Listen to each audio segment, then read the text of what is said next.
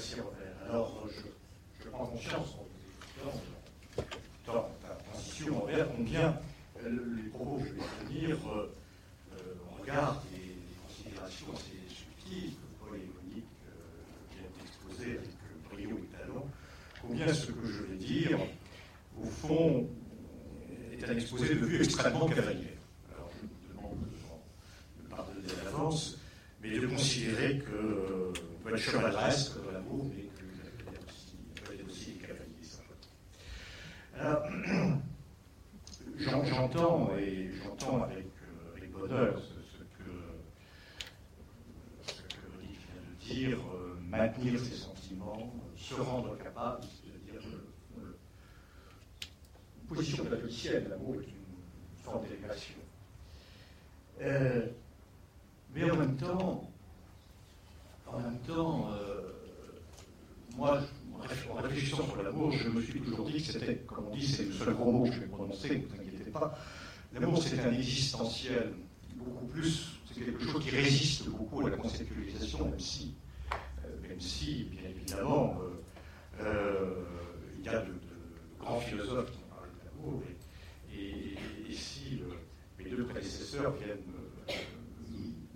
de montrer le contraire, que l'on peut effectivement conceptualiser et avoir un point de vue éthique sur, sur la Mais, au fond, on reposerait peut-être sur la, la, la référence à euh, le lien entre l'amour et la sexualité. Pour ma part, je préférerais appeler érotisme ou sexualité. En général, on dit amour et sexualité. Ce lien, il est sans cesse interrogé depuis Platon, il est interrogé aujourd'hui un peu partout, plus d'ailleurs par les psychologues peut-être que par les philosophes, et ce lien, euh, il n'est jamais, jamais assez clair c'est toujours quelque chose, une réflexion que l'on remet sur le métier. Donc, au fond, comment dire, ma réflexion repose sur euh, un fait très simple. Lorsque l'on est amoureux, on est bien surpris par les émotions et les sentiments, et puis il vient un moment peut-être on l'est moins. Et quand on l'est moins, vient le temps de la réflexion. Et le temps de la réflexion, où nous entraîne-t-il? Alors moi, personnellement, il m'a entraîné euh, par ma personnalité peut-être, et puis euh, euh, par mes, tentations, mes appétits philosophiques, à, considérer que dans notre culture occidentale, et occidentale, il y a des grands récits. Et que ces grands récits sur l'amour, peut-être nous, nous contraignent, c'est peut-être un le terme peut-être mal choisi, mais en tous les cas pèsent sur la manière dont nous, le vivons. Quels sont ces, grands récits? On a vu, ce sont trois, ils ont été euh, précédemment évoqués, le platonisme, l'amour courtois, était fait et puis l'amour romantique, dont l'origine est en partie Rousseau, mais pas seulement. Euh, ces trois grands récits, de quoi nous, qu'est-ce qu'ils nous disent Ils nous présentent tous l'amour, finalement, comme euh, ils, placent tous la barre très haut, pour parler très simplement.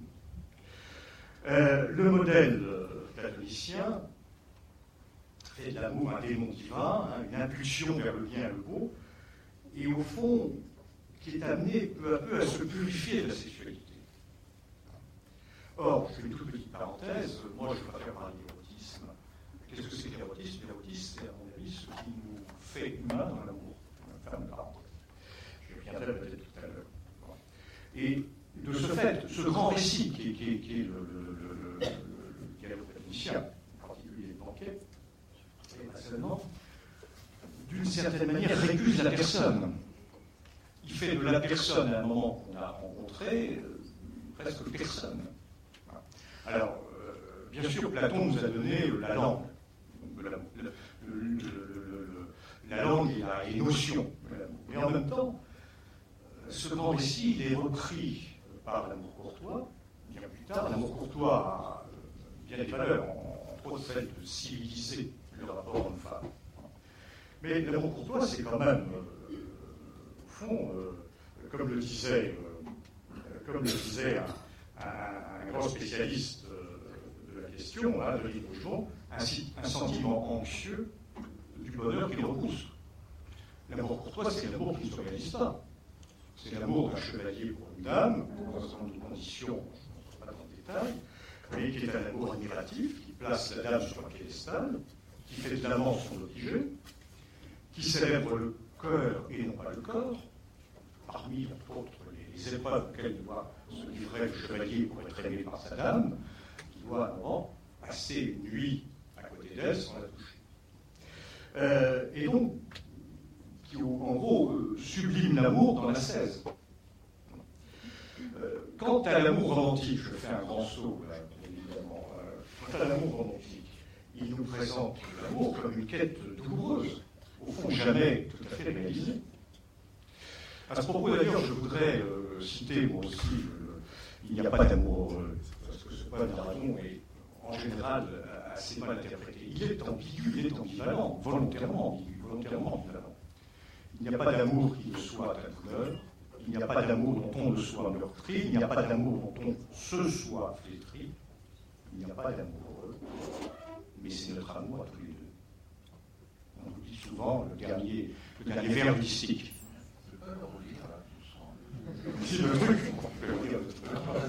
Alors, je, je, il n'y a pas d'amour qui ne soit ta douleur. Il n'y a pas d'amour dont on ne soit meurtri. Il n'y a pas d'amour dont on se soit flétri. Il n'y a pas d'amour mais c'est notre amour à tous les deux. On pourrait passer presque la soirée sur ce, poème, mais je voudrais aller, au but. C'est un poème qui signifie qu'on n'arrive jamais à la pureté amoureuse que les modèles catholiциens romantiques sont des modèles qui nous, inspirent et, qui, font, nous, civilisent, qui nous rendent humains, mais qui nous présentent aussi un absolu sentiment quasiment impossible à atteindre. Donc il n'y a pas d'amoureux, nous ne sommes pas tout à fait heureux, le bonheur est inatteignable, mais c'est quand même notre amour Et donc, euh, à, l'intérieur de ces grands récits, ou à partir de ces grands récits, qui, je crois, pèsent euh, sur chacun de nous. En tous les cas, je, le dis euh, clairement, je, parle à la première personne. Euh, en tant qu'homme, je me suis aperçu au fil du temps que ces grands modèles avaient lourdement pesé, pour le bien, pour le mal, pour le malheur ou le bonheur, en tous les cas, qu'ils avaient lourdement pesé sur la manière dont j'avais vécu, dont j'ai vécu, dont je vis le sentiment près de, mon existence.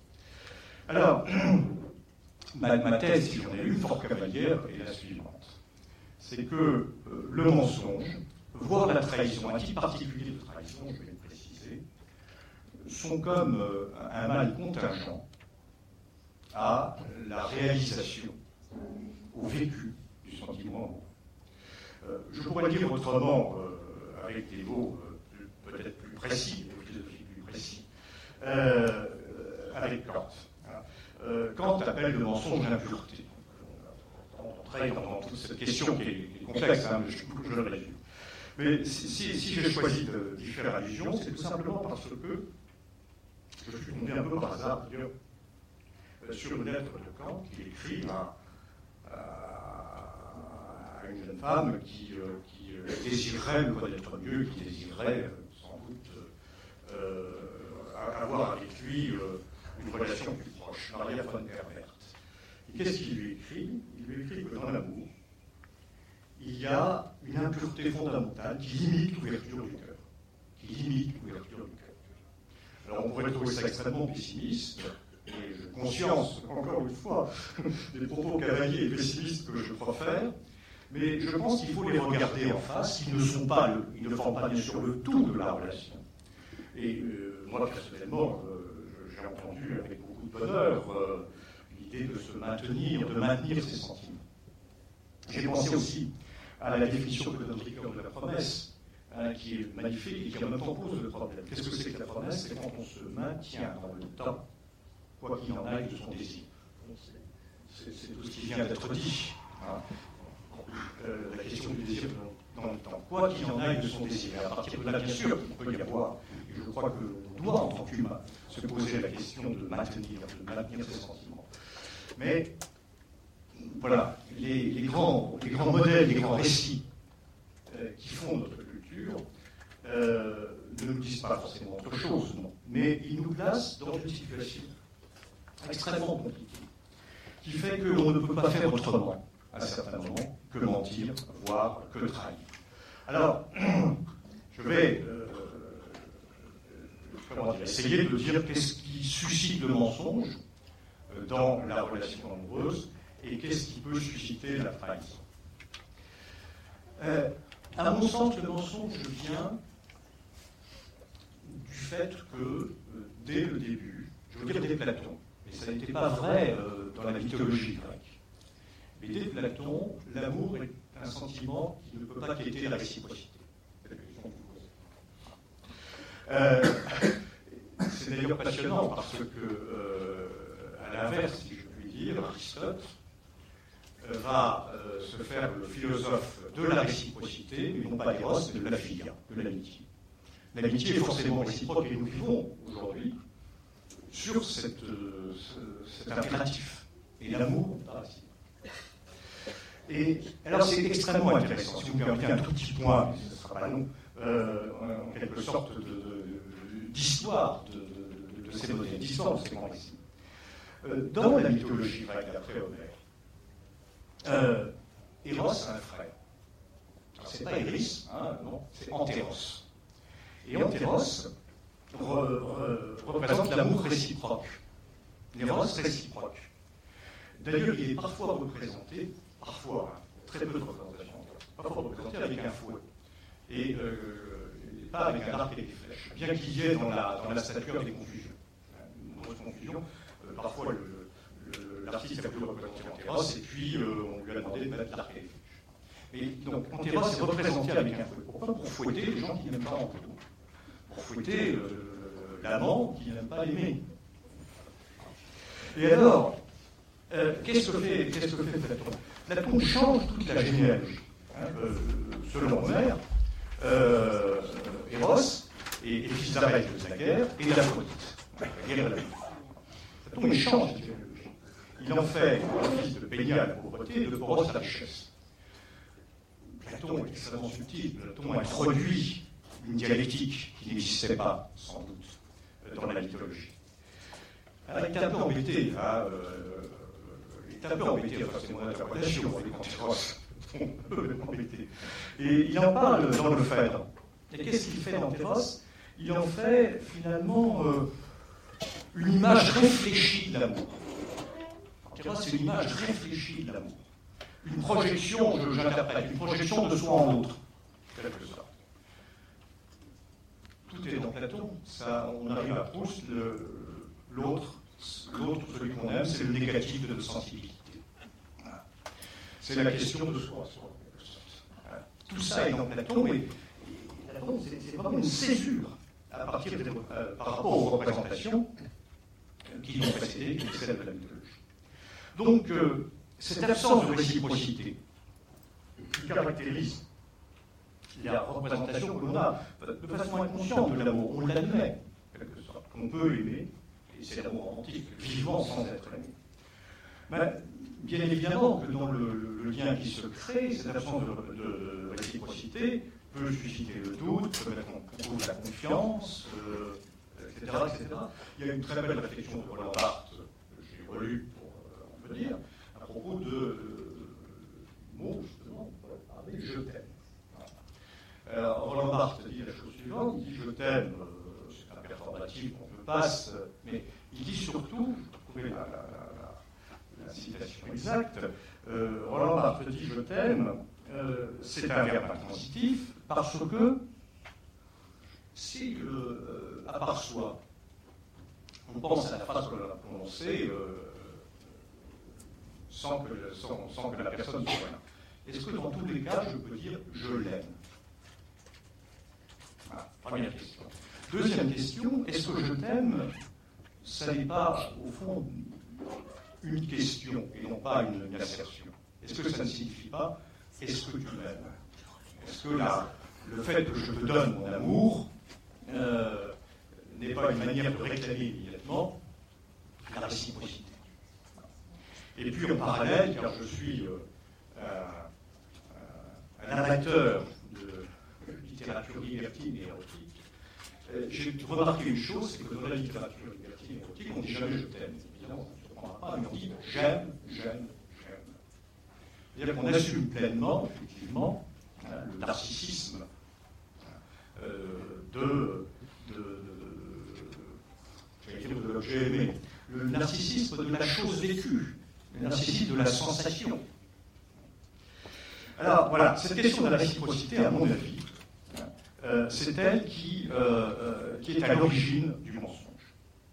Alors, pourquoi ment-on oh, On ment sans doute, on ment sans doute parce que c'est plus un, réflexe de défense qu'une manière de ne pas vouloir dire la vérité. Je crois que quand on ment dans, ce que se crée la relation amoureuse, lorsqu'elle dure, c'est parce qu'on ne veut pas dire toute la vérité sur soi. Parce qu'on a peur, bien évidemment, que de ne pas être aimé en retour. Euh, le mensonge ne met pas en cause la sincérité du sentiment. Le mensonge amoureux n'est pas le contraire de la vérité. Euh, au fond, le mensonge, ne pas dire exactement euh, qui on est, ne, pas dire exactement ce que l'on pense, etc., etc., pour pas que par hasard l'autre euh, nous prenne pour quelqu'un d'autre ou nous prenne pour quelqu'un qu'on voudrait ne pas être. Bon, ce n'est pas de la mauvaise foi, c'est de la stratégie. Alors, j'ai relu une, une, phrase de Jean-Luc Marion qui le dit de façon beaucoup plus éclairante que je pourrais le dire. Hein, il dit à peu près on ment à l'autre pour lui faire croire que je m'aime moi-même et qu'il doit en faire autant. Voilà. Donc cette phrase est absolument merveilleuse parce qu'elle résume absolument la situation. Alors, tout en parlant, je me dis, est-ce que, cette tentation, cette tentation de la, euh, ne caractérise pas, au fond, toute relation avec autrui C'est une question qu'on peut se poser, mais à mon avis, elle est véritablement une spécificité dans l'amour, car l'amour réclame la réciprocité qui n'est pas inscrite dans les grands récits qui nous gouvernent. Alors, bien sûr, quand on est rassuré sur les sentiments de l'autre, on finit peut-être par oublier ses craintes, mais en oubliant ses craintes, on peut peut-être aussi oublier ses promesses. Il y a là, moi je crois, euh, dans les grands récits, une sorte d'ambivalence, pratiquement peut-être de, tragédie dans la représentation du sentiment qu'il est. Euh, Maintenant, passons à la question de la, passons à la question de, la trahison. Alors, cette question de la trahison, moi, je, ne veux pas en parler parce que ce serait trop long, euh, comme une rupture du lien intime qui se fait dans la fidélité, euh, à partir du moment où on n'aime plus l'autre, ou à partir du moment où peut-être on, ne se maintient plus soi-même dans un sentiment, et que on, trahit l'autre. Non, c'est pas de ça que je veux je veux parler de quelque chose de, parfois peut-être plus, plus, difficile à admettre et à assimiler. C'est lorsqu'on trahit l'autre tout en sachant qu'on l'aime. Alors cela, peut paraître, euh, cela peut paraître euh, bizarre, cela peut paraître une contradiction. Je crois que ça peut arriver. Je prends deux exemples, deux exemples littéraires. Euh, le premier, c'est la fin du voyage à New York, dans le voyage au c'est un texte magnifique, alors je ne vais, pas, vais malheureusement pas le lire, parce que ce qui m'intéresse, c'est ce qui se passe juste avant. C'est ce texte dans lequel, au fond, il dit euh, euh, que la femme qui l'a quitté dit, eh bien, euh, si elle peut le lire, elle peut venir le voir, hein, je n'ai jamais changé. Je l'aime encore et toujours. À ma manière, elle peut venir ici quand elle voudra partager mon pain et ma furtive destinée. Mais je veux dire ce qui se passe avant. Bardalu est à New York, en quelque sorte, cette relation avec Pauline, prostituée, lui a redonné sa qualité d'homme. Et après avoir retrouvé auprès d'elle sa qualité d'homme, eh bien, euh, il a envie de partir, il a envie de partir, de rentrer en France, rentrer en Europe et d'entreprendre des études, de médecine. Juste après ce texte, il y a Bardalu, une longue ellipse narrative, Bardalu, médecin, et voilà, donc la scène, euh, elle l'accompagne à la gare et elle lui dit Vous voilà déjà loin, Ferdinand. Vous faites, n'est-ce pas, Ferdinand, exactement ce que vous avez envie de faire. Voilà ce qui est important. C'est cela qui compte, cela qui compte seulement. Le narrateur reprend Le train est entré en gare, je n'étais plus très sûr de mon aventure quand j'ai vu la machine. je l'ai embrassé Molly avec tout ce que j'avais encore de courage dans la carcasse. J'avais de la peine, de la vraie pour une fois. J'avais de la peine pour tout le monde, pour moi, pour elle, pour tous les hommes. C'est peut-être ça qu'on cherche à travers la vie. Rien que cela, le plus grand chagrin possible pour devenir soi-même à bord euh, en, regard, euh, je vais lire un texte qui paraît plus léger, euh, qui est qui est en quelque sorte extrêmement ambivalent, que personne ne comprend. Blaise grâce, tu es plus belle que le ciel et la mer. Personne ne comprend parce que tout le monde le trouve contradictoire.